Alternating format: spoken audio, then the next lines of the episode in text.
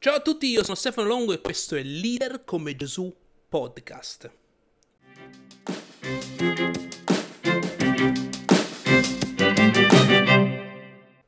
Questo è l'episodio 13 di Leader come Gesù podcast e per chi ascolta questo episodio, forse tra qualche giorno, mese, anno, siamo alla fine del 2021 e quindi il mio augurio, che vale anche per te che magari stai ascoltando questo podcast tra qualche anno, è che tu possa scoprire appieno il proposito nella tua vita. Perché questo è qualcosa di fondamentale che dà libertà, dà focus, dà determinazione, dà guida e soprattutto ti dirò anche di più, una volta che tu l'hai scoperto, fare leva sul tuo proposito per influenzare gli altri affinché anche gli altri possano crescere e scoprire il loro proposito nella loro vita. Recentemente stavo parlando con un amico eh, durante una sessione di coaching, parlando del fatto dell'importanza di aiutare le persone a scoprire il proprio proposito.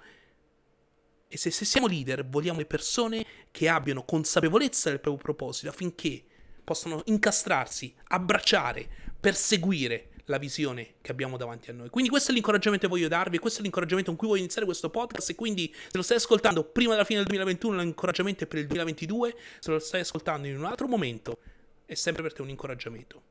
E oggi abbiamo eh, un altro argomento eh, guardando alla vita del più grande leader di tutti i tempi Gesù ed è questo l'argomento, essere famiglia. Ecco la storia. Giunsero sua madre e i suoi fratelli. Mentre Gesù parlava ancora alle folle, ecco sua madre e i suoi fratelli che, stando di fuori, cercavano di parlargli. Lo mandarono a chiamare. Una folla gli stava seduta intorno e gli dissero: Tua madre e i tuoi fratelli sono là fuori che ti cercano e, e per parlarti. Ma egli rispose a colui che gli parlava: Chi è mia madre e chi sono i miei fratelli? Girando lo sguardo su coloro che gli sedevano intorno e stendendo le mani verso i suoi discepoli disse, ecco mia madre e i miei fratelli, poiché chiunque avrà fatto la volontà del Padre mio, quindi Dio, che nei cieli, mi è fratello, sorella, madre. Ovviamente il testo viene eh, costruito guardando a, ai Vangeli in cui questa storia è presente, in questo caso il Vangelo di Matteo e il Vangelo di Marco. Voglio far una, fare un'affermazione forte. La famiglia non si basa sul vincolo di sangue o da qualsiasi documento legale, quale il matrimonio, ma si fonda sull'amore, che va al di là di ogni comprensione umana. Questo è il motivo forse perché possiamo vedere famiglie distrutte, divisioni tra fratelli e sorelle, dimostrazioni che il vincolo di sangue o il documento che testa il legame familiare non fa la famiglia.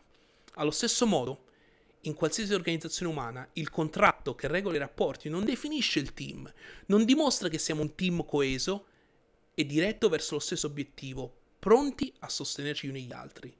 Nella Chiesa è lo stesso. Non perché siamo membri di Chiesa vuol dire che siamo famiglia, che siamo uniti, che ci amiamo gli uni gli altri.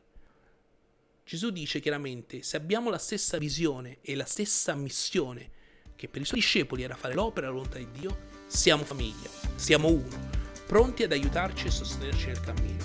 In qualsiasi ambiente ci troviamo, Chiesa, famiglia di sangue, aziende e organizzazioni, le persone che sono con voi condividono la stessa visione e missione che unisce e che ci rende famiglia nel vostro rapporto quotidiano. Ricordati, leadership e influenza. Ciao da Stefano e questo è Leader come Gesù podcast.